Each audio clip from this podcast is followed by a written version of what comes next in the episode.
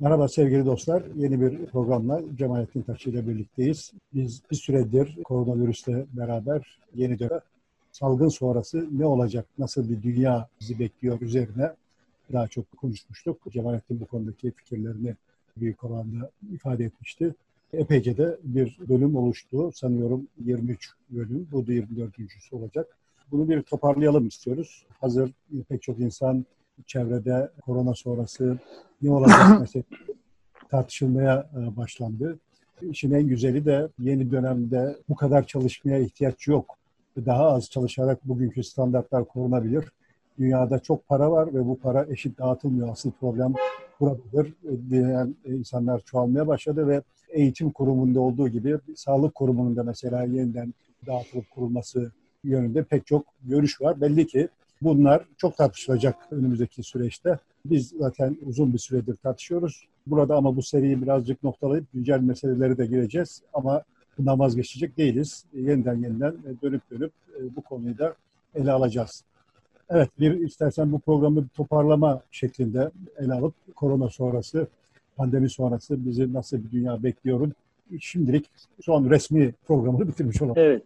Tabii aslında bundan sonra da yaşarsak pandemi sonrasında yaşayacağız. Dolayısıyla konuştuğumuz her şey hep zaten pandemi sonrasına dair olacak da hani bu pandeminin içinde pandeminin kendisiyle çok meşgul iken mercekleri biraz ileriye tutmakta fayda var idi. O yüzden ben hani bunları konuşmayı tercih ediyorum dedim.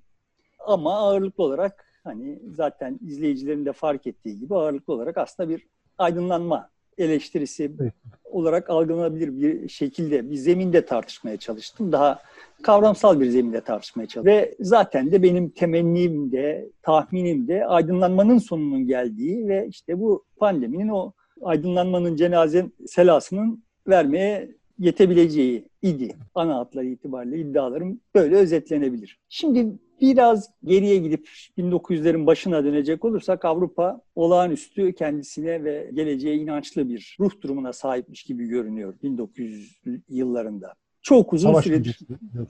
Savaş Dünya Savaşı öncesi. Evet. Çok uzun süredir büyük güçlerin arasında herhangi bir savaş olmamış. Neredeyse 100 yıldır. Yani işte ufak tefek sağda solda savaşlar oluyor ama insanlığın en büyük düşmanı olan savaşı da yendiklerini düşünüyorlar. Artık istikrarlı, kararlı bir biçimde yürüyor oldukları yolda gidecekleri kanaati var. Çok büyük şenlikler oluyor işte bu Eyfel Kulesi falan. O şenlikler için inşa ediliyor. Geçici bir şey olarak inşa ediliyor da sonradan kalıyor yani.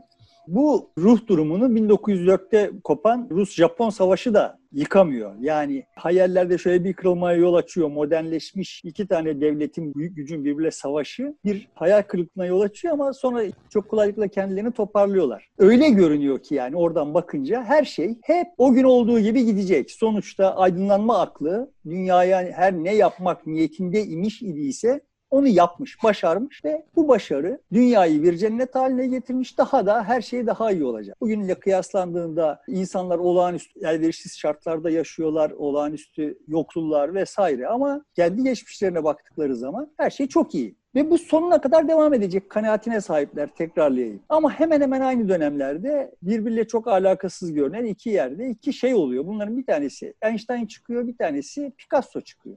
Bunlar aynı dönemin insanları birbirleriyle tanıştıklarına dair benim bildiğim kadarıyla herhangi bir delil yok. Ama bunların yaptıkları aslında kendi alanlarında yaptıkları kavramsal zeminin kaymaya başladığının işaretleri her ikisi de. Yani kübizmde sonuçta bunların ikisinin de öncülleri var. Einstein'ın öncülü olarak Poincaré'ı sayabiliriz. Picasso'nun öncülü olarak da empresyonistleri sayabiliriz. Yani empresyonistler gördüğünü resmetmek yerine izlenimleri resmetmek gibi bir iddiayla ressamı odağa yerleştirmekle zaten bir aydınlanmanın nesnellik iddiasını sarsmışlardı. Böyle bir şey yapıyor olduklarını bilerek yapmadılar bunları. Böyle bir yanlış anlaşılma olmasın. Ama sonuçta Picasso... Planlanmadı ama kendiliğinden gelişen e, yani, bir şey.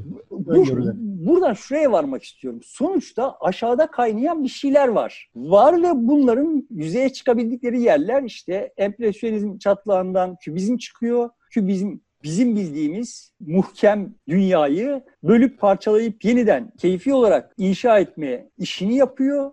Einstein'in yaptığı izafiyet teorisi de teknik olarak bizim bildiğimiz o çok muhkem görünen Newtoncu dünyanın o, o dünyada çok büyük bir çatlağa yol açıyor yani. Şimdi bunların öncüllerinin de olması gösteriyor ki aşağıdan bir şeyler kaynıyormuş. Biz buradan bakınca görüyoruz ama onlar içinde yaşıyor iken bunu hissetmemişler. Yani sonuçta o Newtoncu dünya, o aydınlanmacı kavramlaştırmalarla sonsuza kadar ilelebet payidar kalacak bir düzen kurduklarını vehmediyorlarmış. sonuçta 10 yıl sonra Einstein'ın altın makalelerinin üzerinden 10 yıl geçmeden büyük bir o güne kadar insanlık tarihinde görülmemiş ölçekte büyük bir savaş çıktı ve modern çağ dediğimiz çağın yeni bir fazı, son fazı, en parlak fazı başladı. Yani bir faz kayması gerçekleşti, faz değişimi gerçekleşti. Şimdi bizim içinde yaşadığımız dünyanın da çok uzun süredir o 1900'lerin dünyası gibi olduğunu düşünüyorum. Böyle her şeyin ne kadar kalıcı ve sürekli olduğuna dair bir takım bir yerlerde sanki öyleymiş gibi bir takım bir yerlerde yorumlar yapılıyor. İşte Amerika'da Trump seçiliyor, bir daha seçilecek gibi görünüyor. Türkiye'de işte seçimler yapılıyor, bu seçimlere yönelik araştırmalar yapılıyor. Mevcut aktörler üzerinden bir takım tahminler. Bütün bunlar sanki böyle ilelebet sürecekmiş gibi biz ahkam kesiyoruz ama aslında... Bütün ömür boyu e, iktidarda kalacak modeli kuruyor kendisine. Evet. ama yani sonuçta elimizi attığımız her şey elimizde çürüyor yani. Uzun süredir. Hiçbir şey öyle çok uzun süre kalacakmış gibi görünmüyor. Ve ben çok uzun süredir dolayısıyla bir fazın sonuna gelmiş olduğumuzu hissediyorum. Bu hissedilebilecek bir şey yani. Bunun delillerini gösteremem ama ille de bir delil gerekirse mesela benim bildiğim kadarıyla sanat tarihinde hiç olmamış şeyler oldu şu son 30 yılda. Yani insanlar kumun üstüne işte sanat yapıyorlar. Yani yaptıklarını bozarak yapıyorlar. Sanat dediğimiz şeyi bizim alıştığımıza göre kalıcı olmak üzere yapılan bir şey. Daha bu bırak hani kalıcı olmayı daha tanık olmadan bir geçicilik var. Burada Liverpool'a da bir selam çakalım. Klopp'a da bir selam çakalım. Klopp sonunda muradına erdi. Liverpool'un 30 yıllık hasretini sona erdirdi. Gazeteci kendisine 50 yıl sonra nasıl hatırlanacağınızı düşünüyorsunuz gibilerinden bir soru sorduğu zaman şey demiş ya bırakın 50 yıl sonrakiler kendi meseleleriyle uğraşsınlar. Beni niye hatırlasınlar demiş. Şimdi bu mesela bundan 30 yıl önce söylenebilir bir laf değil. Çünkü bundan 30 yıl önce mesela Pelé'nin bu dünyadan bekleyebileceği en büyük şey sittin seni hatırlanmaktı yani. Öyle değil mi? Herkesin tabii, tabii. herkesin bir iş yapıyor, bir marifet sergiliyor olan herkesin yegane derdi sittin seni hatırlanmaktı. E ama şimdi bir Alman olmak hasebiyle iyice de tuhaf kaçıyor ama yani Klopp gibi bir adam futbol dünyasında diyor ki ya 20 sene sonraki insanlar, 50 sene sonraki insanlar kendi çağlarının şeyleriyle uğraşsınlar. Yani bırakın bu geçsin yani. Ortada akmak isteyen, akmaya çalışıyor olan ama bizim kurumlarımız, ideolojilerimiz vesaire nedeniyle durduruluyordu olan bir şeyler vardı ve bu kurumlar, ideolojiler bana kalırsa ana hatları itibariyle aydınlanma aklının ürünüydü. Ve bu programlar çerçevesinde aydınlanma aklı derken neyi kastettiğimi, ondan ne anladığımı orasından burasından diklemeye çalıştım. Şimdi bir şey daha yapmaya çalışayım. Bir de şöyle deneyeyim. Einstein The Healing Brain adlı kitapta, Sağaltıcı Beyin adlı kitabında girerken diyor ki beyin ne işe yarar? Kitabın adında beyin var yani. Sonuçta kitabı almışsan beyinle ilgili bir şeyler okuyacağını biliyorsun ve adam daha başlangıçta beyin ne işe yarar diye soruyor. Sonra diyor ki eğer benim tanıdıklarıma benziyor iseniz galip ihtimal düşünmeye yarar dediniz. Ama yani kuşlarda da beyin var, kedilerde de beyin var ve onlar sizin düşünmek derken kastettiğiniz manada bir fiilleri yok. Öyle bir eylemde bulunmuyorlar yani. Niye var peki onların beyinleri? Çünkü o beyin o organizmanın bütünlüğünü, tamlığını, sağlığını vesaireyi sağlamaktan sorumlu ve bunun içinde çok karmaşık, gerçekten çok karmaşık, tabiattaki bizim bildiğimiz en karmaşık, en olağanüstü bilgi işlem kabiliyetine sahip olan şey o beyin ve bunu yapıyor yani. Bünyenin tamlığını sağlıyor. Aydınlanma aklı işte benim açımdan şöyle bir şey ki o kedinin beyninin üstünde bir korteks, gelişmiş bir korteksi var insan beyninin ve o kortekse beyin diyor yani. O korteksin altındaki her şey bir muamma. Oraya müdahale edemiyor, oraya erişemiyor. Orada olan her şey o yüzden bir kara delik ve oradan nefret ediyor aydınlanma.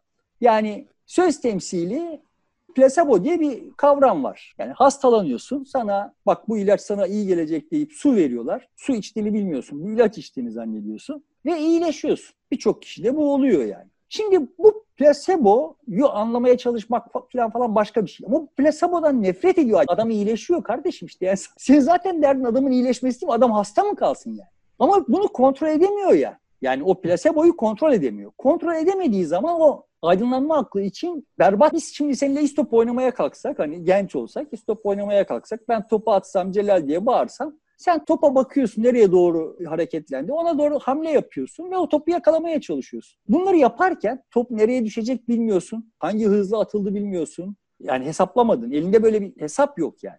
Sezgilerinle yani yordamlar yoluyla ama o topu yakalıyorsun. İşte orada beynin senin, o alt beyin, korteks değil o alt beyin olağanüstü. Muazzam miktarda bilgiyi olağanüstü büyük marifetle işliyor ve topu yakalıyorsun. Ama aydınlanmacılar topun böyle yakalanmasından nefret ediyorlar. İstiyorlar ki yani işte ilk hızı bileceksin, atış açısını bileceksin, hesabını yapacaksın ve topun nereye düşeceğini hesaplayacaksın. Oraya gideceksin, bekleyeceksin, topu alacaksın. Bu hesapları, bütün bu bilgileri biliyor olsan bile bu hesapları yapana kadar top düşüyor yani.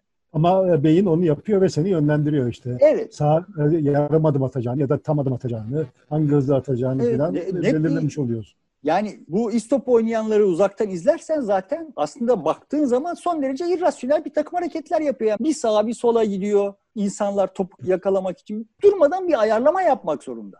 İşte bu böyle geri bildirim döngüleriyle ayarlama yaparak falan filan bir şeylerin yapılması aydınlanmacıların hoşuna gitmiyor. Bunu şu beyin meselesiyle şöyle bağlayayım. Sonuçta insanın o alt beyinde yapılıyor olan işler aydınlanma aklı için hoş şeyler değil. O korteksi beyin olarak görüyor. Korteksi akıl olarak görüyor. Her şey o kortekste yapılmalı. Mesele şu, korteks bir yığın şey yapamıyor yani.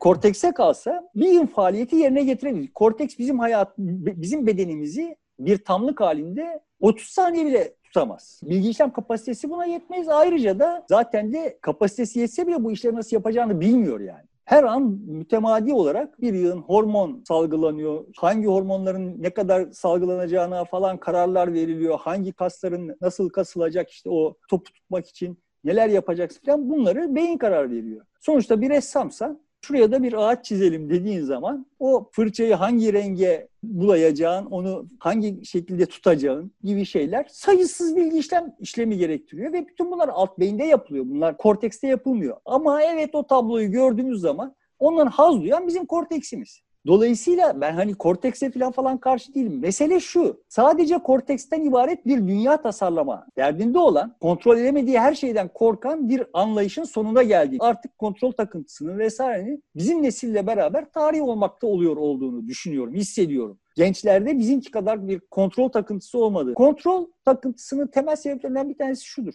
İnsan kendisine güvenmediği zaman olayları kontrol etmek, nasıl bir reaksiyon göstereceğini olayla karşılaştığında nasılsa bir reaksiyon gösteririm diye düşünüyor olsan olayları kontrol etmeye kalkmaz. Olur, başına gelir ve cevabını verirsin. Ama eğer başıma geldiğinde başıma neler geleceğini bilemeyeceğim ve buna anlık reaksiyon gösteremeyeceğim diye kaygılanıyorsan başına gelecek olanların şunlar olması, şunlar olmaması konusunda bir kontrol sistemi kurmaya çalışırsın. Yani uzunca bir planlama yapma ihtiyacı yok diyorsun. Bu yaptığın zaman olmuyor. Beceremiyorsun zaten yapamıyorsun. Doğal haline bıraktığında meseleyi daha kolay çözebiliyor insan. Yani eğer çok kontrol takıntısı var ise doğal halindeki şeyleri çözemez. Onu da çözemez. Benim bu konuda çok sevdiğim bir misal var. Bir amcam vardı benim. Tavla oynamayı çok severdi ama kimse onunla tavla zar tutuyordu ve hakikaten dahice büyük bir marifetle tutuyordu. Öyle hani düşeş atmak gibi bir şey değil. Yani ne lazım? Pencidü lazım. Pencidü atıyordu yani. Ne lazım? Cihariyek lazım. Cihariyek atıyor. Tabii karşısındakiler de bundan sıkıldıkları için yani karşısında kimseyi bulamıyordu. Bana yamanıyordu. Ben dedim tamam dörde kadar serbest. Ama dörtten sonra zar tutarsan 4-0 olana kadar oynayabilirsin, zar tutabilirsin. Ama 4-0 olduktan sonra zar tutarsan bir daha ben de oynarım. Orada şunu gözlemiştim yani. Zarı istediği gibi kontrol etmeyi o kadar alışmış ki adam tutmadığı zaman aslında çok işe yarayacak bir zar gelse bile o zarı nasıl oynayacağını bilemiyordu. Çünkü o zar gelmeden zarın ne geleceğini planlamaya, kontrol etmeye alışmış. Şimdi çok güzel bir ciğerdüğü oyunu var mesela ama o kafayı pencidüğüye tak. ciğerdüğü nasıl oynayacağını, ciğerdüğü geldiği zaman ciğerdüğü nasıl oynayacağını bilemiyordu. Bu ruh durumunun modern dünyada bizi çok kastığını bu metaforla yani şu beyin metaforuyla ayrıca şunu söylemek istiyorum. Sonuçta biz kortekste bir şeyler yapıyoruz ve kıymetli bir şey. Bizi farklılaştıran, bizi özel kılan o korteks. Ama o korteksin altında olan şeyler hayati önem taşıyorlar.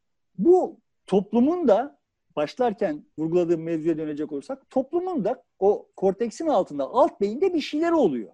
O bir şeyler işte Picasso çatlağından, Einstein çatlağından kortekse çıkıyor. Biz orada görüyoruz. Ama altta onlar olmasa Picasso yani 30 yıl önce yaşamış olsa o kübizmi geliştiremez. Kübizm Picasso'da değil yani. Picasso ile kendi döneminin etkileşiminde.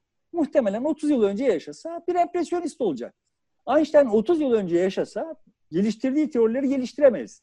Dolayısıyla zamanın ruhu yani o toplumun alt beyninde bir şeyler oluyormuş besbelli ki bunlar yukarı çıkmışlar ve işte 1900'lerin ilk 10 yılı 15 yılı böyle geçmiş. O döneme dair şu parantezde unutmayayım söyleyeyim. Yani o, o dönemde olan ama o dönemin ruhuna uygunmuş gibi görünmeyen sanki böyle dışarıdan yamanmış gibi görünen şey de kuantum teorisi.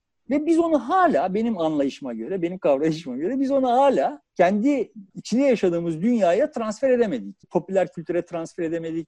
Aslında bilime bile. Hala onu böyle bir ayrık set olarak yönetmek zorunda kalıyoruz. Matematiksel bir bilmece gibi veya işte popüler kültüre nasıl transfer oluyor? Bir takım kendini bilmezler. Kuantum ve kendini yetiştirme filan gibi şeylerle para kazanmaya çalışıyorlar yani. İşte buna böyle kitaplar yazarak para kazanmaya çalışıyorlar. Yoksa yani popüler kültürde bir karşılığı yok. Biraz yabancı bir şey yani kuantum teorisi ama o da o dönem o döneme dair şey. O dönemde geliyor. O dönemde görülüyor ki o her şeyin ilelebet süreci düşünülen dönemde bir şeylerin sonu gelmiş. Yani. Şimdi bu e, metaforu bir adım daha götüreyim. Sonuçta toplumlarda beyin gibidir. Burada beynin nasıl işliyor olduğuna dair bir şematik özet yapmam gerekiyor. Beyin dediğimiz şey milyarlarca nörondan oluşan bir şey ve bu milyarlarca nöronun her birisi aslında bir tür Twitter var beynin içinde. Her birisinin de işte 10 bin ortalama 10 bin takipçisi var. Beynin içinde böyle Kim Kardashian gibi veya Erdoğan gibi böyle milyonlarca takipçisi olan nodlar, düğümler yok. Daha demokrat. 300 takipçisi olan da var. 30 bin takipçisi olan da var ama yani böyle milyonlarcası yok yani. Ve bu nöronların takipçilerinin aslında iki alternatif tutumu var. Birincisi ben bir oylama yaptığım zaman ben evet diyorsam evet diyenler var. Ben evet diyorsam hayır diyenler var. İçerik. İçerik kimse ilgilenmiyor. Zaten içerik yok. Yani bütün kavga kim kimin yanında, kim kimin karşısında kavga. Bu tabii ama sonuçta karmaşık bir süreç. Şöyle ki A nöronunun diyelim ki B ve C nöronları gibi takipçileri var. B nöronu A ne derse desin onun tersini söylüyor. C nöronu da A ne derse onu onaylıyor. Ama aynı zamanda o B nöronunun D ve E gibi nöronlarla da teması var. Ve onlarla da bu böyle ilişkisi var. Ve o E nöronuyla A nöronunun verdiği sinyaller yüzünden bu nöron arada kalabiliyor. Buna evet demesi gerekiyorken buradan gelene hayır demesi gerekiyor ve arada kalıyor. Bu tür bu networkler durmadan yeniden kurulan networkler. Yani yeniden kurulan derken böyle her sefer sıfırdan kurulmuyor. Ama zaman içinde bunlar güçleniyorlar, zayıflıyorlar. Fakat her an belirli bir plastisitesi, belirli bir kararlılığı var yani. Yani belli alanlarda dostluk kurarlarken belli alanlarda da çatışıyorlar. Aynı iki nöron. Evet.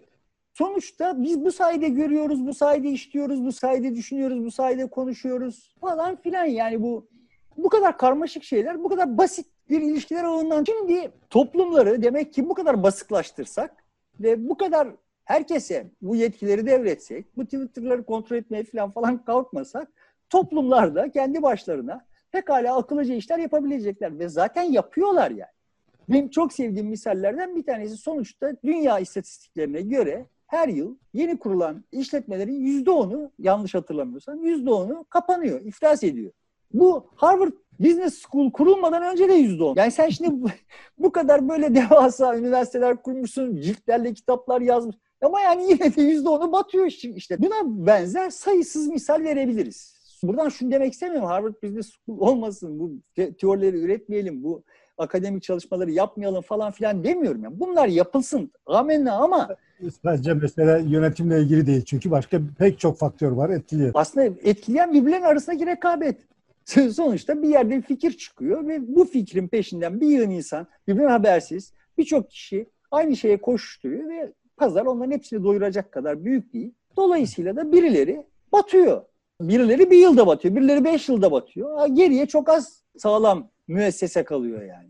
Ve bu istatistikler bizim korteksimizle yaptığımız şeylerle o kadar da değişmiyor. Benim işaret etmeye çalıştığım şey o. Yine de ama kortekslerimizi kullanalım. Bu iyidir, hoştur, güzel. Ya. Bizi ayrıcalıklı kılan şey o. Oradan başka bir takım faydalar çıkıyordur, çıkmıyordur, eğleniyoruzdur.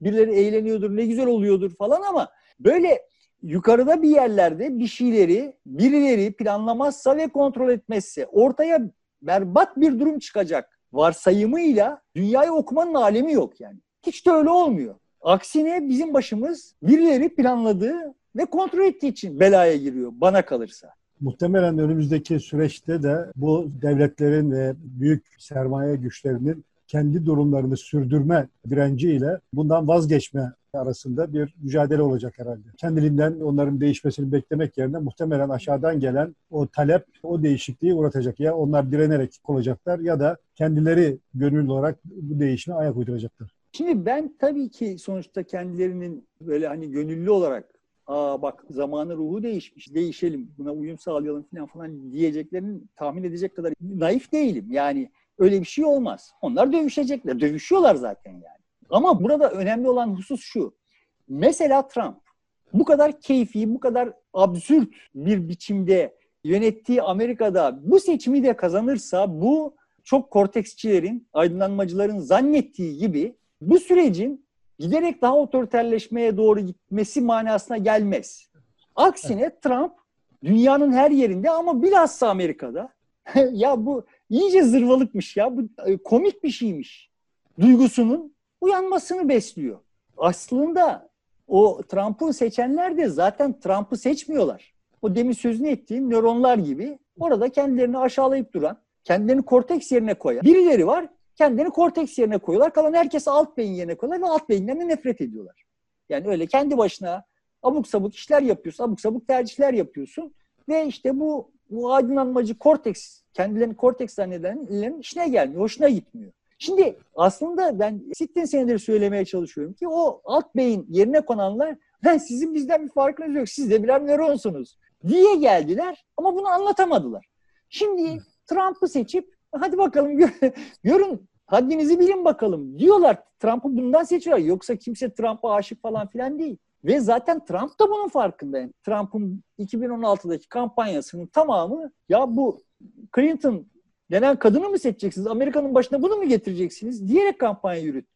Kendisine tartıştırmadı. Clinton'ı tartıştırdı ve insanların zihninde olan hakikaten Clinton'ın başkan olduğu Amerika berbat bir şey olur. Duygusunu uyandırdı. Clinton olmasın diye seçti. Evet. Dolayısıyla şimdi de aynı oyunu kurmaya çalışıyor ama bizim de o kadar low profile bir şey ki biz bu filmi gördük Erdoğan Baykal'ı göster. Bu işi yaptı uzun süre. Sonra Baykal'ın yerine Kılıçdaroğlu gelince yani Erdoğan'ın yumruğunun yarısı boşa gidiyor. Ama yani işte... Efendim kuvvetli bir aday değil çünkü yani Baykal'la kıyaslarsan şimdi hani Türkiye'deki nasıl diyelim hani muhafazakar denen, kendine muhafazakar denen o alt beyin yerine koyulan insanlar için Baykal'ın yarattığı tehdit duygusuyla Kılıçdaroğlu'nun bir olur mu yani? Ama işte sonuçta orada da başka beceriksizlikler yüzünden Erdoğan seçilmeyi sürdürüp duruyor. Her seferinde oylara eriyor. İşte yanında başka destekler gerekiyor gibi şeyler oluyor. Şimdi buradan bir daha Trump seçilirse, bir daha Erdoğan seçilirse demek ki bu trend böyle gidecek falan diye akıl yürütenler bence abesle iştigal ediyorlar. Bu işin sonu geldi. Sonunun geldiği buralardan görünüyor. Bir hasta öleceğine yakın bir iyileşme belirtisi gösterir. Bu aydınlanma aklı da öleceğine yakın işte Trump. Yani Trump'ın bütün lafları sonuçta aydınlanma aklından mülhem yani. Adam söylediği şey lafı çok hoş yani. Bu kadar çok vaka çıkıyor çünkü çok test yapıyoruz. Daha az test yaparsak daha az çıkıyor. Tam aydınlanma aklı. Yani evet yani aksini iddia edebilir misin? Adam doğru söylüyor değil mi? Şimdi post truth, evet. post truth deyip duruyor. Adam truth söylüyor işte yani. Daha az test, daha az vaka demek. Toparlayacak olursam evet, yani evet. E, ana hatları itibariyle bu beyin metaforunu biraz da kasten kullanıyorum. Çünkü ben karmaşıklaşma üzerine çalışıyorum çok uzun süredir ve bu karmaşıklaşma ta derinden, en alttan, en kökten aydınlanma kavrayışlarının tamamına muhalif karmaşıklaşma dediğimiz kavramı, kompleksiteden kavramı incelemek için en uygun ünite de beyin. Sonuçta o çok karmaşık bir şey. Ortada bir planlayıcı unsuru yok onun. Bir kontrol mekanizması yok şu nöron şu nörona sinyal yolladı mı bir bakayım falan diyen kimse yok. Bak bu çok ayıp oldu bunu yasaklayalım diyen kimse de yok. Ama olağanüstü iş çıkarıyor yani. Olağanüstü. Çıkardığı iş dediğim gibi evrende bildiğimiz en karmaşık iş. En ilginç iş.